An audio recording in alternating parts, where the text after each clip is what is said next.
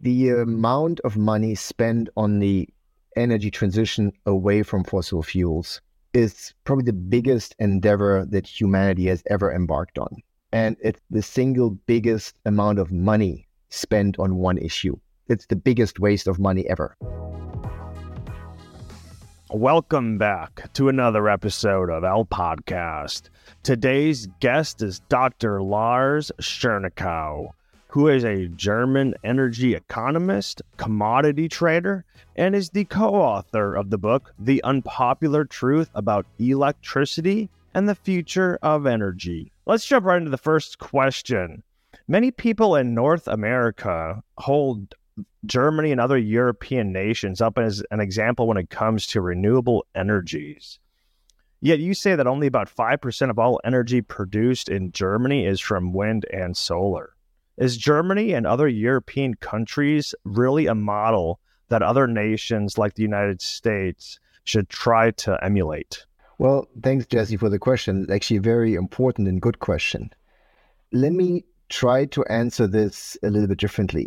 Germany, my home country where I was born and grew up, has always been known for technologically very advanced in many aspects and also in terms of its energy supply. So, Germany, after the war, has really invested a lot of money in a very secure energy system. Germany was always a country with the highest security, reliability of the energy system. However, the energy transition, so-called energy transition, probably started over 20 years ago. And since then, over a trillion euros has been invested in this. And of course, a significant amount of so-called renewable capacity, mostly wind and solar, was installed. With that came a huge cost and price increase. So European um, or actually worldwide, I think Germany and Denmark are leading in terms of electricity prices. The question is now, is that a role model you want to be at, right? That's the world want to copy a model which has the highest prices, which necessarily is because it has the highest cost. And I think that is a key point to consider in our discussion today about the cost of the so called transition. I personally believe Germany should not be copied because the transition to wind and solar will always dramatically increase your cost of energy, your cost of electricity. And secondly, it will reduce the reliability of your energy system, a significant aspect. So, for that reason, I don't think it's a good role model. In terms of trying to advance, in terms of trying to think of new ways, of course, right? You want to continue to invest in cleaner, better ways of producing electricity in every way possible. But to do so, you should, in my view, not do this at the expense of the people, of the population, which is through higher cost, number one, and through lower reliability, number two. In your book, The Unpopular Truth About Electricity and the Future of Energy, you say, quote, Despite the trillions of US dollars spent globally on the energy transition, the proportion of fossil fuels as part of the total energy supply has been essentially constant at around 80% since the 1970s, when gross energy consumption was less than half as high. Also in Europe, fossil fuels share is still about 70%. So the question is after trillions of dollars have been spent on renewables, why has nothing changed? Well, I wouldn't say nothing has changed, but it appears from the outset on the large scale that very little has changed. Maybe you allow me to share my screen, show you an example of that, just to give you a sense of what is actually going on globally in the energy system. So on the left side, you have the total energy system worldwide. These are 2021 numbers, roughly. So it's whatever, the 170,000 terawatt hours of total primary energy. It's just a number, but it, it's a big number. You can see here this 80% of primary energy coming from fossil fuels, which is an order of importance oil, coal, and gas. Right? Then there's 20% roughly of nuclear and other. Now, when you think about this primary energy, this energy is used for four main purposes. Number one, to produce electricity. About 40% of this primary energy goes into producing electricity.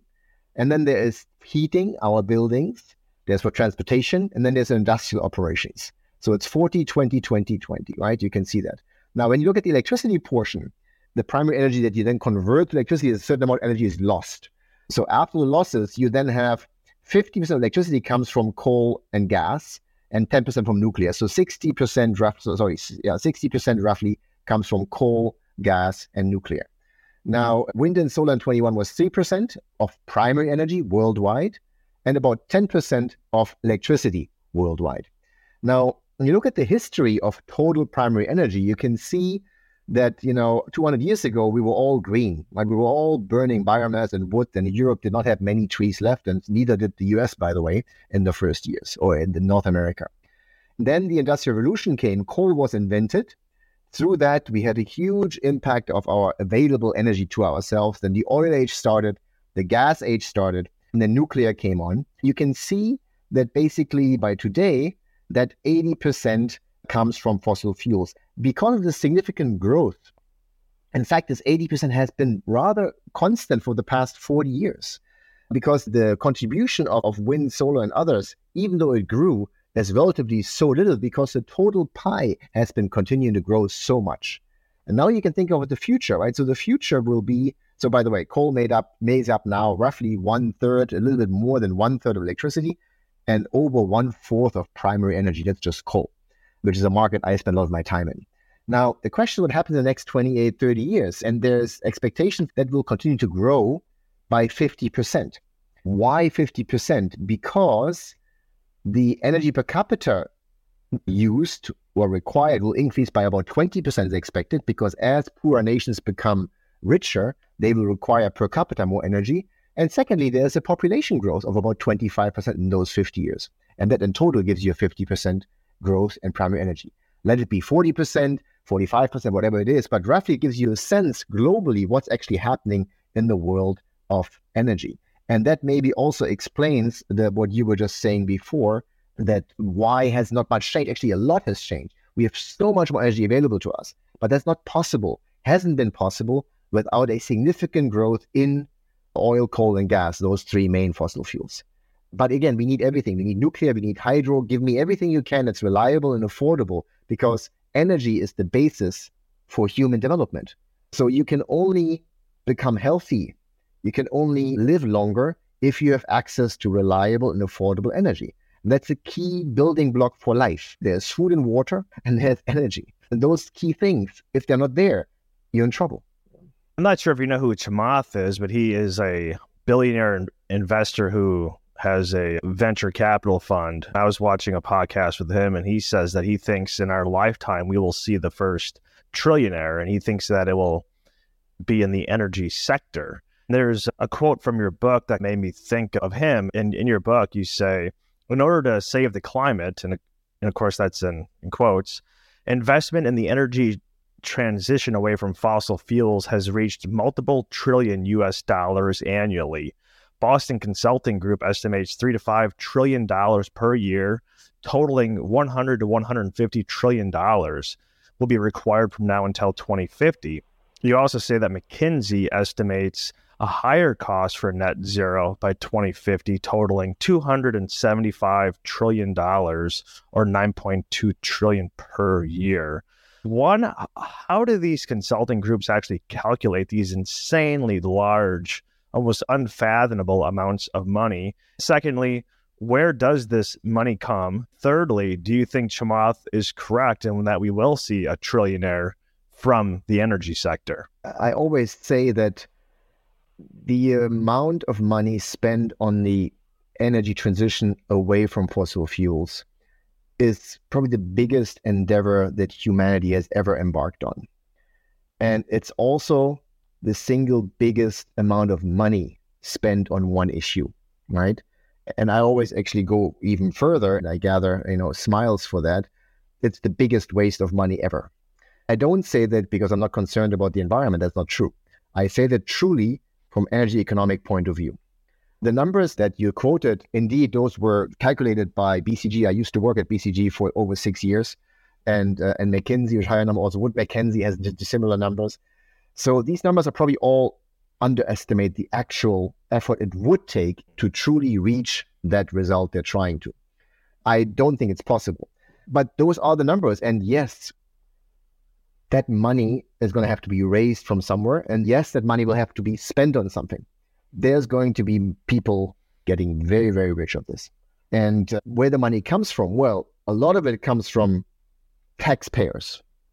Not all, but a lot, right? And where it goes to, well, it goes to companies who are basically providing a service that's in line with the policy, yeah, which is to reduce fossil fuels. What's interesting is that when you look at the IPCC numbers about what is the cost of climate change, but actually the cost of climate change by 2100, 50 years later than 2050, is a portion, is, is only a fraction of the money we're spending in the next 30 years to reduce the effects of climate change. So there's something is not quite adding up at the macro level. And today is not about climate change at all. Today is about energy. But it's important to understand this macro level and th- this effort we're trying to do has such proportions. It- it's beyond people's understanding. The numbers are so large.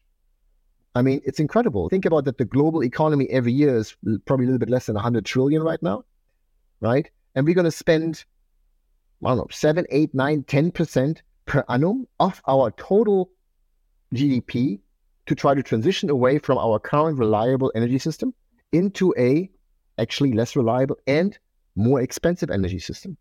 That is something which has not clearly hit even people in the energy markets that the understanding that the move towards wind and solar system will significantly, dramatically increase the cost of electricity and cost of power. And think about what that means. Who will be hurt? Luckily, I'm well off. I can afford my electricity bill to try double and triple. So at the margin, the poor people will be hurt because the percentage they spend on energy is much higher than my percentage. And those people will have to spend much more. That means they're actually going to be starved of other things and at the margin, they will actually be starved entirely. And when you go to the developing nations, to people who don't even have electricity, or people who just barely have access to power, they will be starved of energy itself. They will actually, at the margin, not be able to turn the lights for their kids to go to school or to learn at night, for factories to run. You can see in Europe the so called deindustrialization. A lot of high energy companies have left or are leaving Germany and Europe because they simply can't afford it.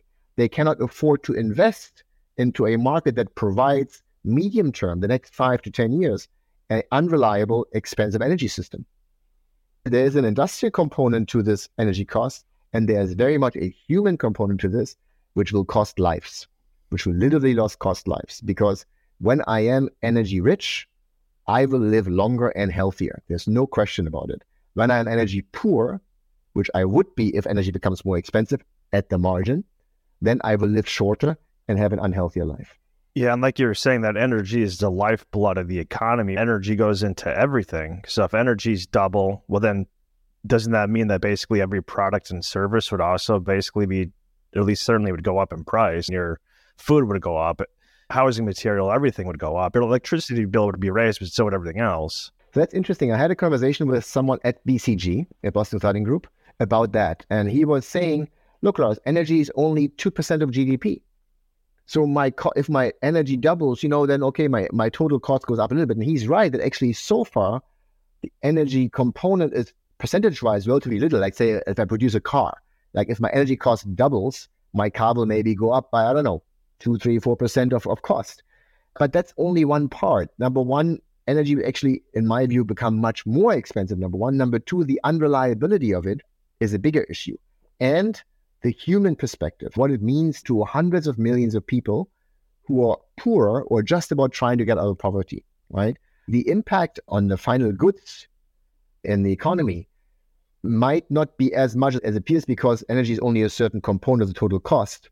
But the impact on industrial operations as a whole, the shift of heavy industry towards China, towards India, towards lower cost economies, that will have much bigger economic and industrial impacts, which are not captured by this two, three percent potential end cost rise as a total cost. In your book, you reference uh, Professor Smil, who's maybe one of the most famous writers on energy. And you say in the book that humankind uses 17% of the world's primary energy supply to make just four materials ammonia for fertilizer, steel, cement, and plastic, which of course are pillars of our modern civilization. You go on to say that not only are there no readily available substitutes for these materials, but there are also no practical low carbon ways to produce enough of them to meet current demand. And the world is actually going to need to expand its production as Africa and Asia modernize. Do politicians and environmental groups and people that are actually putting in these policies, do they actually have any clue on how energy actually works on a scientific and physics level? I cannot judge what people know and don't know. I can only tell you that I myself have known a fraction of what I know now seven, eight years ago. So it took me a lot of time and effort to have the understanding I have now. And I have only, even now, I believe I'm not far where I should be. I cannot judge anyone not having that view or understanding of how energy works. What I do judge is people making decisions with taxpayers' money on energy without educating themselves. That is where my tolerance is rather limited. So I don't expect everyone to be an energy specialist. I don't expect everyone to understand the whole thing. But when someone, either a CEO or a board or a politician or a consulting company, makes decisions or recommendations which impact people in terms of the spending, in terms of the cost of living, and all those things, then my tolerance level becomes a little bit less available. So, no, it's very clear. The people today have very little understanding of how energy works. I don't judge that. Think about it 20 years ago, few people thought about energy. Electricity came out of the socket. I had it, it was available, it was affordable, no problem. Today, it appears everybody understands how it works. We have to go to renewable. That's it. I know. I've been told. It's kind of the self fulfilling prophecy of a lot of people not actually understanding how it works. And the specialists in the industry, in my view, are quietly kept quiet. So when I have discussions in Germany individually with professors of top universities, with people in the power industry, with people in the regulatory body, with people in the distribution, and even in the US, when I go to the US to, to conferences there, one on one discussions, they're telling me, Lars, it's even worse than you think. As soon as two or three people are in the room, it's like, oh, there's a certain party line. We're all going to go green, and that's it. And we're all going to make it. We're going to believe in the future. Technology will fix it, and all those things. But it can't. So to take a step back, and that's I think the key message in my book as well is, what do we have to do? We there's an argument we cannot continue the way we go right now, and that argument aside, I also believe we cannot burn fossil fuels forever because simply there will not be enough long term. I'm talking 100, 200, 300 years. 100 years probably easily, but maybe after 200 years. So we will have to think and invest in finding a new energy system. I'm all for that. And the nuclear force will be part of that, right? Fusion, fission, all those things. What I'm advocating is let's invest in finding that long term solution, which is affordable and reliable. And until then, until we have found a truly available system. Until then, let's better put money into coal, oil, and gas to make it better, cleaner, and more efficient because it provides 80% of our existence today. How can you take money away from something that your existence is based on instead of putting money into it to make it cleaner and better and more efficient? That misunderstanding when people, I speak about people, people like, actually, you're right. When I have a problem, I invest in the problem. I don't take money away from the problem there's many, many reasons why you should do that, including some of the things we discussed already. Really incredible how that misunderstanding or that lack of understanding of how energy works, of course, guides a lot of today's policies. And of course, there's a huge amount of politics in this. There's so much money. Think about the money. Right? When you go to Europe and you look at the lobby, people talk about the oil lobby, the coal lobby, and the gas lobby. I'm like, of course there is lobby, but that is that that that dwarfs that dwarfs the amount of money spent on wind and solar which is a fraction of these three. When you normalize investments, when you normalize costs on a per energy unit basis, suddenly things look very different, right? Yeah, the problem is the politicize of it with all the money that came in. I had Robert Bryce on, who's a, I'm not sure if you know who Robert Bryce is. He's also oh, an energy expert, but he was saying that solar and wind get four times more federal subsidies and NGO money than nuclear gas, oil combined. When we had Dr. Patrick Moore on, you know, I tell people we had Patrick Moore on, and they all like, oh, he's just a an oil and gas shill. They just like discount everything he says. But it's like, well, what about the people that are wind and solar shills? According to Robert Bryce, they have four times more money at their disposal, but no one ever calls them out for being a shill. Yes, yes. No, it's true. That entire money component, the political component, is very, very difficult, interesting one. And you know what?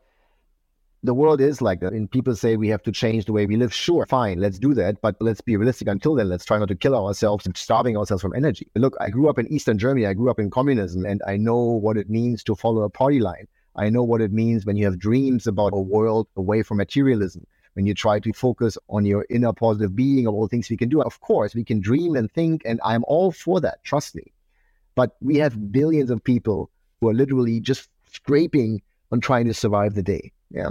That's what I think is often forgotten in all of this. And even in countries like the US and Europe, or not, I mean, in North America and Europe and uh, continents, you will see a significant amount of upsetness in the people, which is independent of the political side. We already see that the masses are kind of becoming more extreme, right? The people extremely green, and then the people apparently extremely old school fossil fuel. And and it seems like you know, instead of trying to get together and solve a problem, you're pulling ourselves apart and becoming more extreme. The US being a bi-party system is a perfect example, right? The Republican was a Democrat. And in Europe, it's a bit different. You have many different parties, but they're all green now. So it doesn't matter actually anymore, unless for except for a few, which are then right wing. Yeah, but you don't want to be associated with either because they're right wing. It's very, very difficult. Socioeconomic tension within the countries will increase. And that will cause also suffering, in my view and extremism on both sides going to increase. Why else would you have people glue themselves onto streets or paintings and buildings? It's just terrible. What does it do? And these people truly in their heart believe they have no choice. Not that these are bad people, they're not terrorists. Or maybe they've become, I don't know. But they truly believe I have no choice. I we need to save the world. We need to do all this. Otherwise, we're gonna continue and we're gonna ruin ourselves. That is again out of being uninformed uneducated and being indoctrinated by the media and the press, which I have to blame a lot on this because the media and the press has not been impartial in this. And they have spent a significant amount of misinforming the population.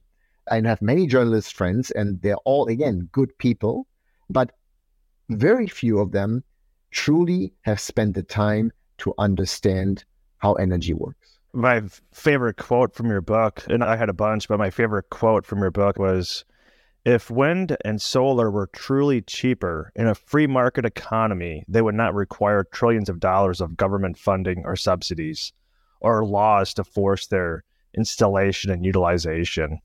Like you're saying, if it wasn't for the misinformation, the free market economy would take care of itself. In your book, The Unpopular Truth About Electricity and the Future of Energy, you say that in the absence of greenhouse gases, the Earth's surface would be on average around minus 18 degrees centigrade, which is about minus one degrees Fahrenheit for my American friends.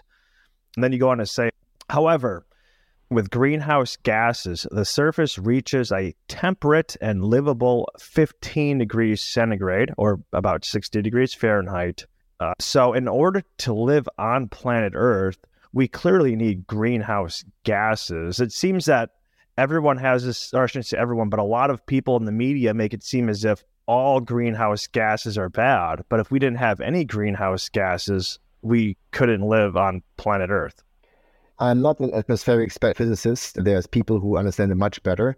But what I have learned and what I think is not in dispute is that without greenhouse gases, we would not be here. There's also no question that water vapor is the biggest and most important greenhouse gas in our atmosphere contributing, I don't know, maybe 90% of the greenhouse gas effect.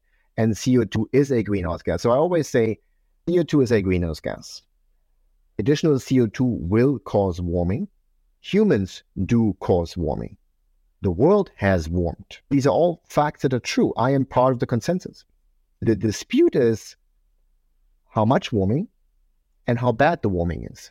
Right. And again, I don't want this today about those facts. We can discuss, and there's many backs and forths, but I think it, it's clear that extreme weather events are not have become as extreme as they say. There are extreme weather events, and some have become worse, but most and many have not become worse, such as hurricanes. They're actually slightly down, right?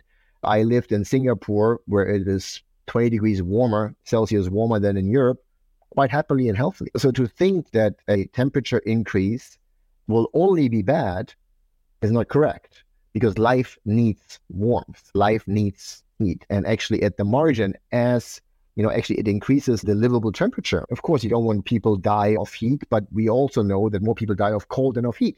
So there are all these things which are not in dispute, but by just naming them, you're already a skeptic, you're already, I don't know, a denier and all those things, which I am not. I am all for investing into reducing the environmental negative effect of providing energy to ourselves. Energy comes from somewhere. And taking the energy from somewhere will have an impact on our environment. It's our job to reduce that impact as much as possible by investing and finding solutions to minimize that. There is no net zero. Wind and solar, yes, the resource wind and solar itself is renewable and is free. So the coal or the gas in the ground is also free. It's also renewable, just takes 300 million or 1,000 or 1,000 million years, right? 1 billion years. But it's also free. We just, it, but to take it out of the ground takes money and takes effort. And to collect the wind and solar energy available to us takes money and effort and raw materials and all those things. And when you could put all of that together, you then have to look, okay, what is the most affordable and what is the most reliable? And what can be sustained long term? And we already discussed previously, I don't believe we can forever dig out fossil fuels out of the ground. We have to find a solution and we will have to find, we will find a solution. I'm very sure. But there's no urgency in doing this. And I certainly am against and about moving into something that doesn't work. And wind and solar has proven not to work in total at, at a grid scale. I'm not saying every windmill is bad and every solar panel is bad. There are applications where it makes sense. But at a grid scale, it is, in my view, very bad. Not only for the security of supply and for the cost, but actually for the environment, because the amount of raw materials required to build all this capacity, the amount of integration required to integrate this unpredictable, intermittent source of power into a system it's mind blowing the billions of tons required for that. Let me share my screen again and show you another slide on this, which you might find useful. It's also in the book. Um, this is the world of raw materials, of minerals that we are extracting from our ground over the past 50 years since 1970. You can see here on the left side, we start about 30 billion tons of biomass non-metallic minerals, oil, coal, and gas, and then there's metallic minerals we're basically extracting from the world. Today, we're probably at about 100 billion tons. When you think about it, this, by the way, the world population, at the same time, the world population more than doubled, right, from less than four to today, 8 billion people in just 50 years. And this, by the way, is the mineral use ratio. That's the tons of minerals per capita. As the world uses more energy per capita to become better and richer, we also need more minerals per capita to live. And you can see this been going up. And of course, it must be our aim to reduce at least the mineral use ratio tons per capita if we can, or at least minimize the increase. So now think about that these 15 billion tons of fossil fuels, which include 8 billion tons of coal, these 15 billion tons of fossil fuels, which are basically providing 80% of our energy, are required to actually harvest these other 85 billion tons of raw materials, like biomass, minerals, metallic and non-metallic. They need energy to actually be extracted and processed and upgraded. So this is what basically fuels all of this. And now the question is, of course, if you move away from a fossil fuel structure, yes, you will reduce this 15 billion tons, probably to some extent if you're lucky. I still question that if that's possible, but but you would significantly increase the other portion not only to provide the wind, solar network integration infrastructure, copper, all those things, but also to provide the backup system. Remember that every single solar panel, every single windmill always needs a backup or storage. Every single one. And who is building that? And how long do they last? How often do they need to be replaced? All these things need to be considered. And that is something that is slowly starting to get into the scientific mind, very slowly into political mind, and even slower into the media mind. But interesting to understand these kind of global material aspects of the world. Yeah. When I look at the comments on my social media when I post clips about about hydrocarbons, fossil fuels, a lot of the comments they they seem to take offense with the word fossil fuel and they say it's outdated. They prefer the term hydrocarbons. Do you think fossil fuel is an antiquated term, or do you think it's still applicable, or would you prefer hydrocarbons, or do you think people are just taking offense to take offense with the term fossil fuel? To be honest, I'm not worrying my, myself about definitions and terms. In the end, it is what it is. It's coal, oil, and gas, right? And hydrocarbons is correct, right. fossil fuels is correct. What you want to call it doesn't matter. Hydrocarbons actually more comes from the oil side because CH4 is gas, right? Or C2H is oil product, while C is only coal. So only the carbon is in coal. But in the end, it doesn't matter to me, honestly. And I can see that hydrocarbons maybe doesn't sound as bad because it doesn't have this fossil fuel becoming like a bad term. But in the end, it doesn't in your book, you said something I never heard of before. You say, quote, it is also undisputed, though less known, that the global warming impact of CO2 or any other greenhouse gas declines logarithmically. Thus, each additional ton of any airborne greenhouse gas has less capacity to increase temperatures. Can you explain how this process works? When you look at the climate models, they always, maybe you have heard the term climate sensitivity. I mean, few people have, but basically there's a lot of discussion in science about climate sensitivity, which basically is about how much warming will a doubling of CO2 cause in uh, cause, right? Doubling of CO2 in the atmosphere cause. And that climate sensitivity by nature means exactly that. How much warming will come from a doubling of a CO2 concentration in the atmosphere? That means when I mm-hmm. move today, we have, let's say, 420, let's say simple 400 ppm. I move to 800 ppm, I have X degrees of warming. The next doubling is from 800 to 1600 ppm. It's again doubling. So you can right there know what exactly what logarithmic means, right? It means that it's not growing linear, but it's growing logarithmic. So actually, it's very clear. The science is very clear about it that the warming impact of CO2 with the declines actually of any greenhouse gas, methane, and of course water vapor as well. The fact is that we are quite far down the curve already. That means that the additional impact from CO2 is already quite low compared to what it used to be, let's say, 200 years ago when we had much less CO2. At the beginning of the Industrial Revolution, 200 years ago, we were maybe at 280, 270 ppm, and there, an additional 10 ppm did much more than it would do today. So that's basically it. It's not, again, not a scientific dispute. It's just the fact of life that the more we have, the less impact it will have on warming. But I would like to remind ourselves from our biology class that, you know, what CO2 also does, right? It's the basis for all plant life on Earth, and plants need CO2, water, and sunlight. The more CO2, the more, the better plants grow. So there's also no dispute about this. But again, by saying this, I might already be considered a denier, even though it's just something we learned in biology class, right? More CO2, more biomass. Very simple. And NASA, World Economic Forum, there's no dispute the world has become greener on average, despite the Amazon, despite the deforestation, all those issues we have, which are not great. On average, the world has become greener, partially because slightly warmer. Warm is good for life, partially because we have more CO2, and partially we actually have also better ways of fertilizing our soil. I always like solutions, not just problems. In your book, you've talk about the new energy revolution. And you say that the new energy revolution is a point in time when humanity may substantially wean itself off fossil fuels. Such a new energy system may be completely new, possibly a combination of fusion or fission, solar, tidal, geothermal, or a presently unknown energy source. You also say that it will have little to do with today's wind and solar due to the physical limits of energy density, space, and their intermittency. What is your best estimate of when this new energy revolution will start? And do you have any idea what forms it will take shape? I honestly don't. I honestly don't. That's really impossible to predict. All I can say is that we all will be surprised when it happens, and it may then happen quicker than we think. Maybe some meteoroid comes down with some stone or some element we've never seen, never understood. I mean, who knows?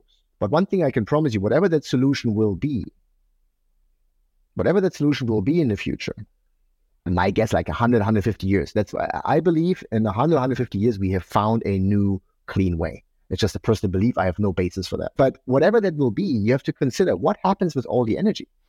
We're going to need so much more energy in the future, not only per capita, but also in total. Because all the things, you know, today we have two phones, in the future we have eight phones, today we have five computers, in the future we have 10 computers. It's just incredible how much energy we will need. What happens with all the energy? We know from our physics class that energy never is lost. Energy is only converted from one way to another, from one thing to another, right? So, in the end, all our energy that we consume or produce, everything ends up in what's actually high entropy, low value heat energy, warming our planet. The more energy we have, all the energy we put up has to go out uh, and, and end up in our atmosphere. And wherever the energy comes from, and of course, the argument if I use solar and wind energy, I take energy from the atmosphere and I give it back to the to the atmosphere. But there's many other issues. If I take energy from, let's say, from the ground, I take energy from the ground and put it into the atmosphere by warming it. Yes, that's correct. But nuclear, for instance, that's probably the most efficient, the best way. But nuclear is probably, in terms of warming impact, probably the biggest because there's no CO2 coming out. There's actually CO2 coming out partially offsets the warming because remember, CO2 also creates plant life and plant life needs also solar energy. Because of that, actually, that CO2 offsets part of the warming it has caused from burning the fossil fuels. So, anyways, what I'm saying is that this whole warming aspect is not going to be solved by that. I don't think it's going to be a big issue. I don't think it's a big problem. And of course, that portion, that energy we put into our atmosphere from our consumed energy is a fraction of what the sun puts up, right? The variability of the sun energy coming down is so huge. Think about one cloudy day or non cloudy day, right? Where do you live, Jesse? Puerto Rico. Okay. So imagine Puerto Rico for a day or two days cloudy and temperature drops five degrees, eight degrees, if I'm not mistaken, maybe even 10 degrees. So you get a sense of how much variability and energy into our world we have by just small changes in cloud cover, in anything else that happens out there. But, anyways, energy will warm our biosphere. And we can see that because it's always warmer around and in cities where we consume, produce a lot of energy. It's always warmer there. It's always warmer around my car, right? It's warm behind my computer. It's warm everywhere, wherever I, I produce, consume energy, like an, an air condition comes, heat comes out. These are the things that when you think a little bit further, it's like, hmm, okay, let's also think about that part. And that is not easily solved. But anyways, going back 100, 150 years, I believe we will have found it. It might be in 50, it might be in 80 years. I don't think we'll be in 20 years you know, or 30 years.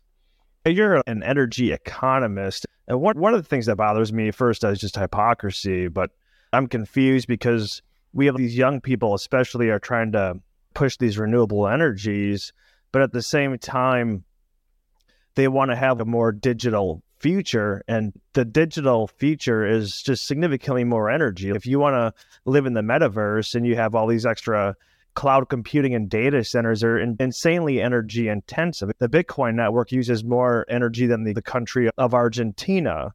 Medical marijuana, the front range area of Colorado, which just really just Boulder and Denver, they use more electricity just in the medical marijuana sector than some entire nations in Africa. The iPhone or any smartphone, when you factor in cloud computing, uses more energy than a refrigerator. And, you know, Bitcoin is only one of thousands of cryptocurrencies. I understand it's proof of work, which does require more electricity than, say, proof of stake or something. But if we want to be living in the metaverse and Web3 and all this stuff, we need more electricity, not less. They say one thing, but then they do something else. I don't think people really understand. If you want to live in the future that you say you want to live in, it's not going to happen with these renewable energies. Yeah, I mean, look, the uh, what you're getting at is this whole question about efficiency, right? People talk about that we will adjust our way of life and we will become more efficient in how we use the energy available to us, and we need to. We have to because otherwise we're all in trouble. I wholeheartedly support efficiency improvements, wholeheartedly. But as you were just explaining quite nicely, that will not reduce the energy use per capita. So to believe that this efficiency increase, efficiency improvement will solve our energy problem will not.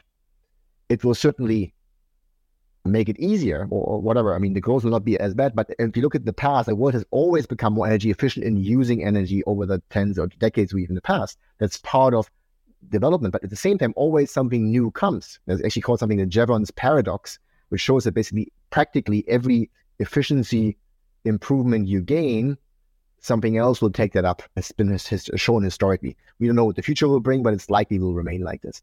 So that was what I started the discussion to say that this energy demand increase per capita because of population increase, in my view, cannot be avoided.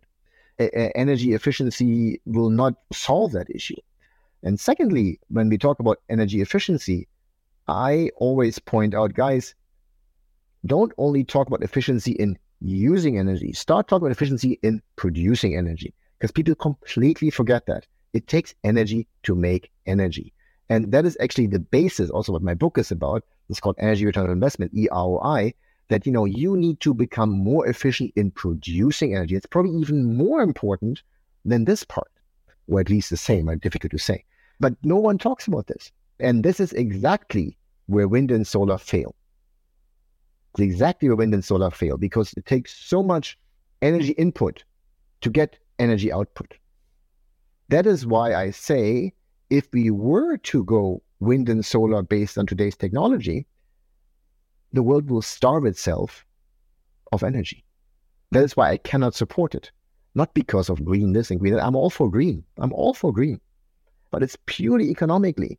You are starving the world of energy. You can actually see this in the world. People are talking about energy starvation, energy shortages much more than they used to five years ago. Why? Because the wind and solar penetration has reached levels where it's becoming problematic in Europe and other parts of the world. That penetration level is now so high where this energy inefficiency, this efficiency of producing energy is actually becoming apparent. In terms of shortages of raw materials, also just energy it takes energy to get the raw materials out, right?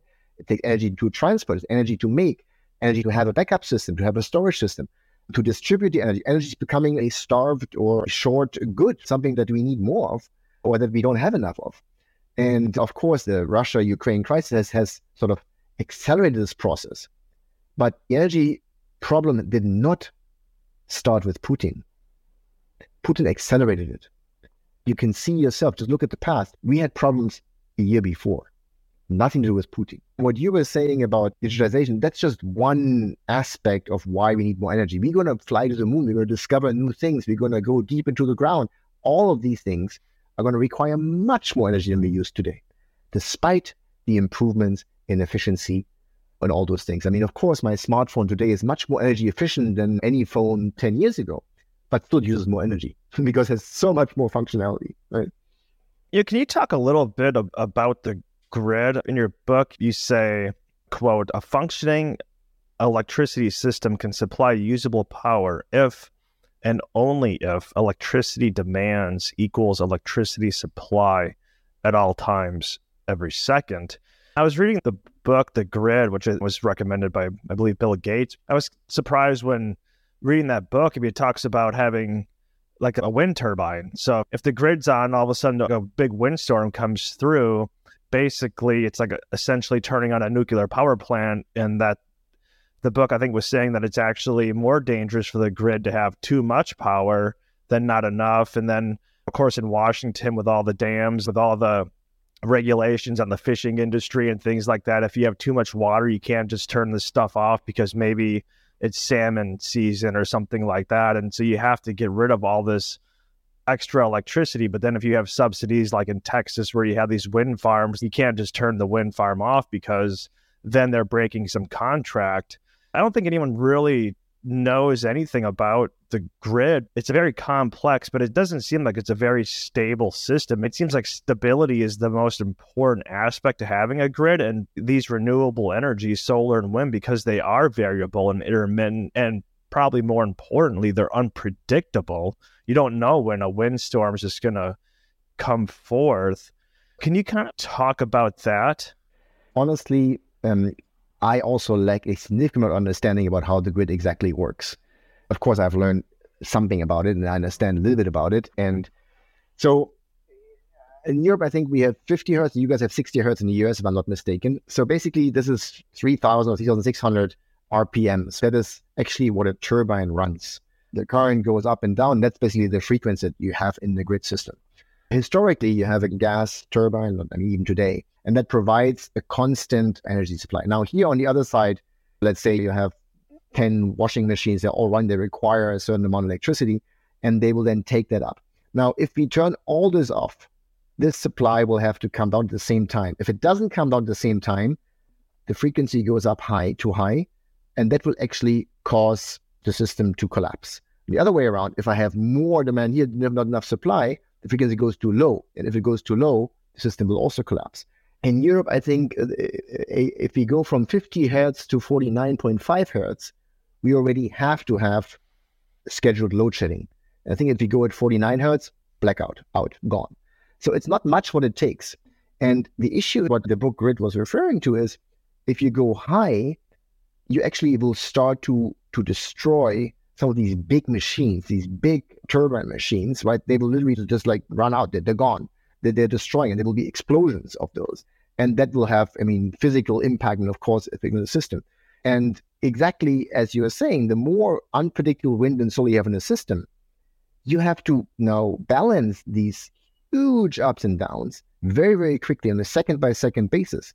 And of course, that balancing capacity is there. A lot of, let's say, water hydro is usually used, pumped hydro is often used for that purpose. But that pumped hydro has only so much capacity. It cannot do the entire system because never never designed for the system. The, the system was always based there's nuclear base, then there's coal and gas, something else here, and then at the top, you know, maybe the gas usually is the peak up and down. So that's historically systems are worked. And now you have this huge up and down, and you have so much coming in that that actually every additional solar panel will only cause damage.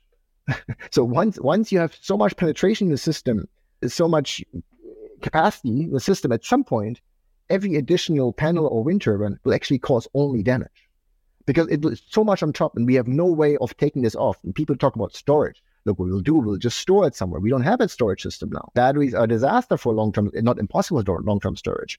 People talk about hydrogen. There is no hydrogen today. There's 100 million tons of hydrogen being produced. I think 99.94 million tons is fossil fuel based. Even if you did have it, it would not run efficiently because of those few minutes where you have oversupply, then your electrolyzer is supposed to work efficiently. It doesn't work. It's very, very complex. Keeping that system stable is, is something that took 100 years to build. Okay. And now, if one system breaks, or let's say a power plant breaks down, then they take there's these islands they then cut off these islands. That's when the island, let's say a part of the city is then black out, right? Load shedded, but it's protected from the other on the outside to keep the other system stable. Because if you were to connect it to the system, then everything would break down. So there's these islands that are basically built around supply and demand. And if something bad happens, you turn them on and off, and then you try to synchronize them back on. And then once they're synchronized at the same frequency level, then you can actually connect them again. I mean, it's amazingly complex. And again, my understanding is only a fraction of what it should be. And I'm sure there are specialists which I highly recommend to you from the network agencies to invite those and explain it better to you. You get the sense that the complexity is much more than it seems and rarely is this talked about. And this complexity of integrating wind and solar, so this network integration, is much, much underestimated in terms of what it does to the system, the costs involved, and all those things. You're a consultant. You mentioned that you worked for uh, the Boston Consulting Group before. By reading the book, it seemed like you do meet with governments and certain influential people. I mean, what are some of the conversations that you have? And do you also have hope that they will do the right thing and it's not just about the money, that they will make these decisions that will benefit the power system and humanity? And not just have these carbon taxes and just tax people to death. So, yeah, maybe a few words about my background. I've spent the past 20 years in the commodity trading industry. We are trading a lot of coal, but also oil products. I always give the disclaimer I come, a significant portion of my time is spent in the coal markets. And that's probably the worst of everything, right? obviously.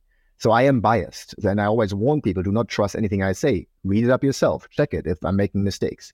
Interesting is that actually our business will strive the more wind and solar you put up. Because the more wind and solar you put up, the higher the cost of electricity will be, the higher the cost of raw materials will be, the more money I make. So it's actually interesting that I'm negatively incentivized to talk about this compared to some other people from the wind and solar industry. But I am biased very clearly.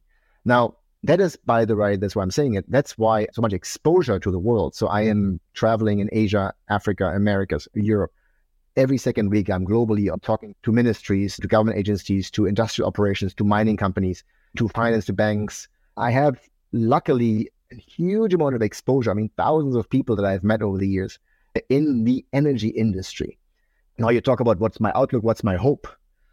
I'm a positive person. I believe, I mean, not, not I, I know the world will continue. I am concerned that the world will continue on a path that will increase cost of energy and reduce reliability of energy. That I think is unavoidable in my view. I am trying to advocate to reduce that impact as much as possible. So, for instance, I spend a lot of time in the developed nations and African nations or Asian nations, Bangladesh, Pakistan, all those places. And when I speak there to the ministries, I try to explain to them, guys, this is what will happen if you continue on this path. This does not mean that you should not look for green solutions. I'm just telling you what the basis of your development is. And then, of course, money comes into play. Governments, there is the World Bank, the UN. I mean, it's amazing how much pressure from the Western, so-called, you know, Western governments come onto these developing nations. But I see that in my day-to-day life. I see large industrial companies in India and China that I meet that we supply to. I see in Africa how they make decisions. Oh, we don't do coal, we do gas, we don't do gas, we don't do oil. It's incredible the amount of exposure I have to that. And I have to say, I am concerned especially for the Western world, because I believe the Western world will suffer first. But indirectly, the developing nations will suffer as well because the cost of energy will go up so much. I fear that a significant blackout event will happen at some point in the Western world. That will, of course, be in combination with an extreme weather event. I can promise you when that happens, it will be blamed on climate change, right? But that is not the case because any of these events we've had in the past, they have been terrible winters, there have been extreme winters, extreme warm events everywhere. And it's not about how often they occur, it's when they occur, is, energy, is a system, energy, energy system ready to sustain that? Germany is now at a level where it's becoming just, yeah, getting to the edge of reliability. Let me show you one more graph about Germany, which maybe illustrates the issue about this. That actually is also in the book. I always like to show the example of Germany. On the left side here, you can see the installed power generation capacity over the past 20 years in Germany, you can see that we used to have 110, 115 gigawatt of installed capacity, which was back then in 2000, 65% based on fossil fuels. So it was uh, lignite coal, uh, hard coal, and gas. Then there was 12 gigawatt of wind and solar back then. There was 22 gigawatt of nuclear. So 20% nuclear, 65% fossil, and 11% wind and solar. That was the electricity installed capacity system of Germany 20 years ago, beginning of the so-called Energiewende, energy transition. Today, we have probably 240 gigawatt of total installed capacity in 2022.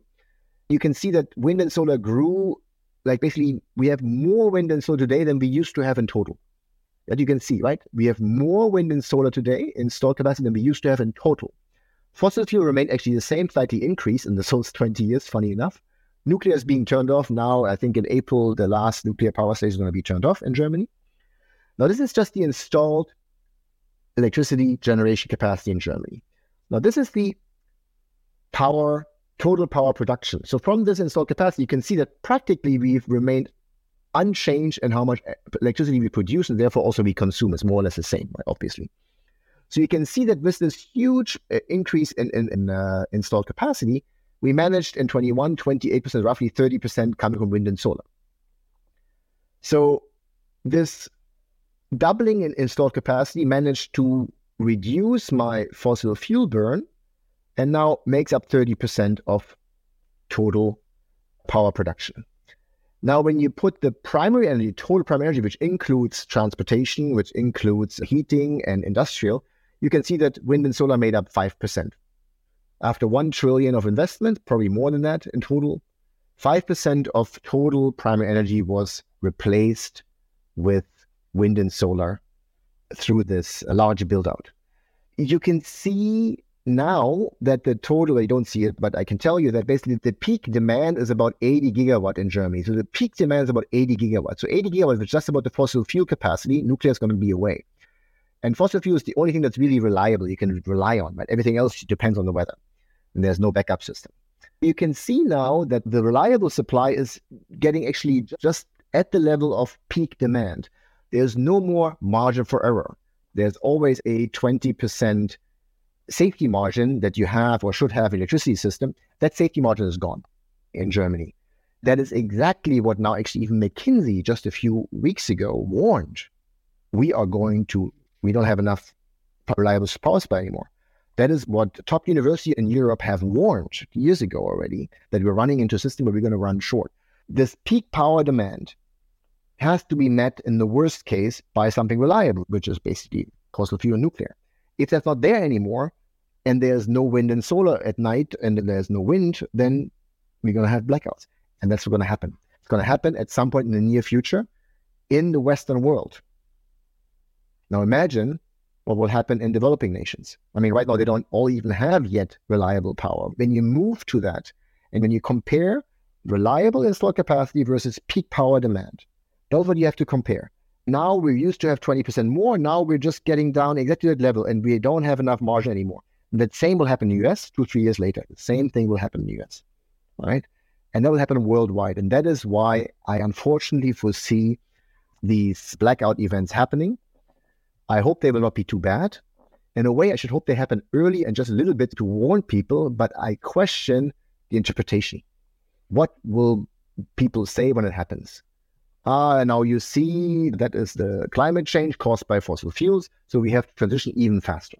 That's what you actually see now in Europe. Asked an event at the IEA, International Energy Agency, after the Putin war, and I asked, okay, so now Europe is short of gas. There's serious issues about supply of reliable energy. So, what do you, as the IEA, recommend to do? What's your way out? And what do they say? Quickly install more wind and solar. Right? I mean, that is what energy agencies, economic institutions of the world, which are today very political, are telling the governments. The governments are being advised by politicized consulting groups who I cannot say they don't have any, they don't have enough. Eh, of course, they know what they're talking about. And actually, when you read the IEA reports, you can see that they know exactly what's going to happen. But somehow they're afraid to say that out loud and to really warn the people of that.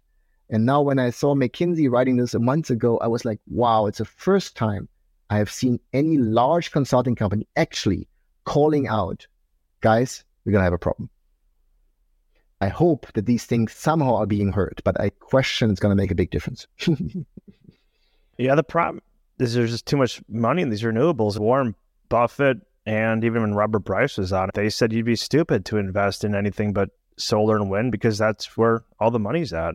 Lars, thank you so much for joining us. I want to respect your time. The final question would be if you were in charge if you were the one that was able to make these decisions, what would a path forward be to actually be able to have a stable energy system and have something that is environmentally beneficial or at least not as environmentally destructive, what would you recommend that these politicians and think tanks and NGOs actually implement?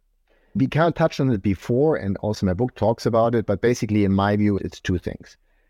Number one, we have to invest in that energy revolution. We have to invest in finding that long term, reliable, affordable way of producing energy. Producing energy is kind of like you produce power, you don't produce energy, right? So we need to invest there, as we said. It's a combination of fusion fission, energy within our planetary system. I mean, it's basically solar energy. There is a huge amount of solar energy. If we find a really a way, I don't know how, but if we find a way to really harvest that reliably, that would be great. But again, solar panels are nothing to do with that. And then there is that there's so much energy, geothermal and energy within our planet, right? There's so much still that we have not yet harvested. I'm sure it will be a combination of those things. Plus, then I always say the Mars man will come and bring something funny or something we have no idea of. We have to invest in that.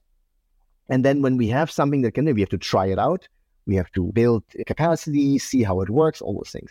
And until we have the solution, we have to invest in what we have today, which is our primarily fossil and nuclear based and hydro, hydro based system. We have to invest in that to make it better, cleaner, and more efficient. Think about when you have a coal fired power station that has, let's say, 35, 36% efficiency, and you just improve by 1% the efficiency, you have just reduced your emissions by 3%, right? Because only a third efficiency. There's so much we can do with investment, but Germany, number one in doing this, has stopped. There's no more there's no more teaching, no more education of people to actually improve thermal thermal operations, all those things. I mean, in Vietnam, you go there, there's three universities do that, right? So the, the Western nations actually are starving ourselves of talent to do that improvement. So yes, that's the second thing to invest in our existing energy systems to make it better and cleaner and more efficient. Not take money away, as everyone says, the UN says, Warren Buffett says, everybody says, take money away, stop investing, stop doing this. Banks say that. And when I go to banks, I'm like, guys, are you serious? Are you really saying it is correct to take money away from 80% of energy supply? Do you have any idea what this does? How can you truly support such a policy? And they look at me, uh, yeah, hmm. And of course, one on one, is like, we know it doesn't make sense, right? I mean, so it, it, it's just incredible how you can, I mean, it's, you are essentially endangering lives. You're killing millions of people. It's incredible. And I don't understand, I shouldn't say that, but how can we get to where we are today by not taking a step back and like, guys, what are we doing? So, yes, invest in the future. Until then, invest in what we have. Stop investing in wind and solar immediately. Stop investing in hydrogen immediately. It's very inefficient. Take all that money away and save people's lives. eradicate poverty, solve health issues. I mean, it's a fraction of the money is resolved, uh, required for that. That's my recommendation. Lars, you're the co author of the book, The Unpopular Truth About Electricity and the Future of Energy. Where can people find you? Where can people get the book? If they want to read the book, I certainly would highly recommend that they read The Unpopular Truth. Yeah, thank you for your recommendation. So it's very simple. It's on Amazon. It's available in German and English. It's now available also in Vietnamese. It will be translated to Korean. But basically, Amazon is easier. There's a Kindle version and a print version. I was trying to work on an Audible. I haven't yet managed. But I'm sure if you just uh, type my name either on YouTube, you find it, you find me, and you find some of the YouTube videos I've done. Or if you just type my full name and the book name and on Google, you'll find it easily. But Amazon is the easiest way to get it. It's very quick and it's relatively easy read. So it's not a huge, big book. And I believe it will make a difference to your understanding about how energy electricity works thank you so much for joining us. I learned so much from your book and from this talk today. I appreciate you spending the time with us and really educating people on the realities of energy. Thank you very much, Jesse. Pleasure for to, have, to be with you, and thank you for your time and effort in, in, in putting this out. And that is it for this episode of El Podcast. Once again, if you're new to the channel and if you like the podcast, please consider subscribing on YouTube. You can also find us on Rumble and download the podcast on Spotify and Apple Podcasts. We thank you so humbly for listening to the show. Uh, feel free to comment uh, if there are certain topics that you'd like us to cover or certain authors that you'd like us to invite to the show. And with that, we'll see you on the next episode.